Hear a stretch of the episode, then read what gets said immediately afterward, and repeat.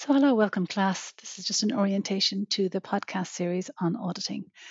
So, this orientation um, just lets you know that you can refer to the notes which are going to be on the Moodle site, and you can also refer to the uh, Quality Management System standard ISO 19011, so 19011.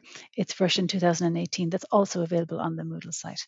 So, there'll be a number of podcasts here. I'm going to go through the um, setting up the audit program will be the first series, and the second series will be actually how to do an audit itself. So I hope you enjoy this series.